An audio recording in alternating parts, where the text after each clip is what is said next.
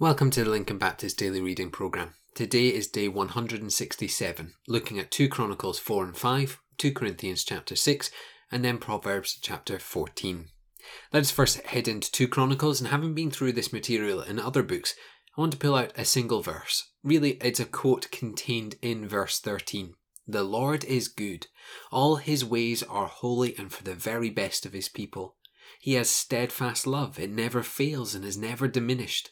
It endures for eternity, for love is Christ and Christ is love. This is the wonderful promise, a wonderful praise to the glory of God. All we do in life when a believer in Christ is because the Lord was good and saved us. Because the Lord's love endures forever. Now, as children of God, we get to enjoy that reality of being loved by the Lord for eternity. So pause for a moment today and let that sink in. The Lord is good to you and you can experience his love forever. We now head into 2 Corinthians. Much of the Christian life is about endurance. As they say, it is a marathon, not a sprint. Yes, there will be moments where we feel like we are sprinting, however, most of life is a marathon. What do we mean by that?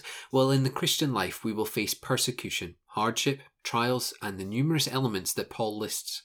We recognize that to come through this is to seek to live godly lives through the power of the Spirit.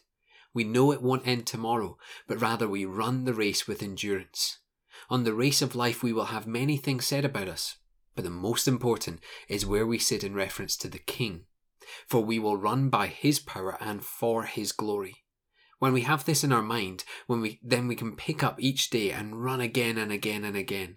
However, when we run like it's a sprint, just focusing on what we need to achieve, then any one of these toils that Paul lists will pull us back and we'll feel defeated. So take a moment today and consider how you might run with endurance. What fuel will you need? How will you energize each day? How will you keep serving the Lord with endurance? Before moving to Proverbs, we see another sound piece of wisdom from Paul. Do not be unequally yoked with an unbeliever. A yoke is placed on cattle or horses and used to keep them together while they labour or travel.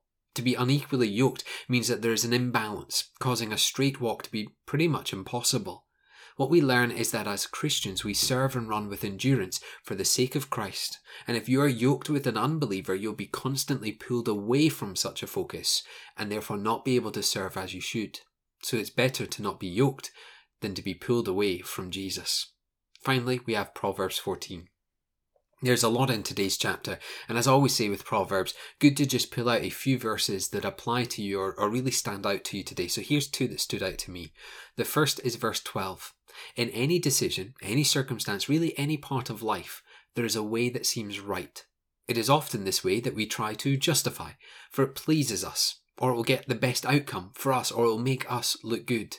Yet we're told in verse 12 that this way is death, for it is man's way and it does not consider the will of God. Whatever your plan is for today, consider not what you think is best. Instead, search God and seek His will for the day.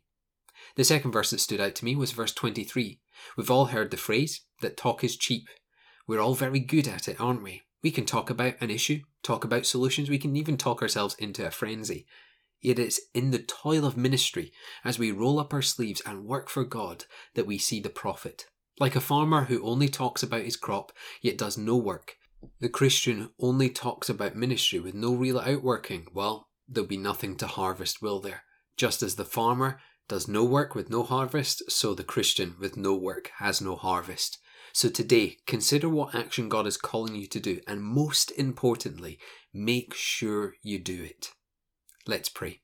Father, we pray that we would be gospel believing Christians, that we would be confident in the word of God, that we would run with endurance so that we would serve you each day. Father, we pray that we would be uh, fully captivated by the goodness of our Lord, that we would let it sink into our hearts and let it outwork into the ministry work that we do. Father, let us not just talk about it, but let us go and do the work that Christ has set before us. And we pray that we would do so to the glory of the Heavenly Father. Amen.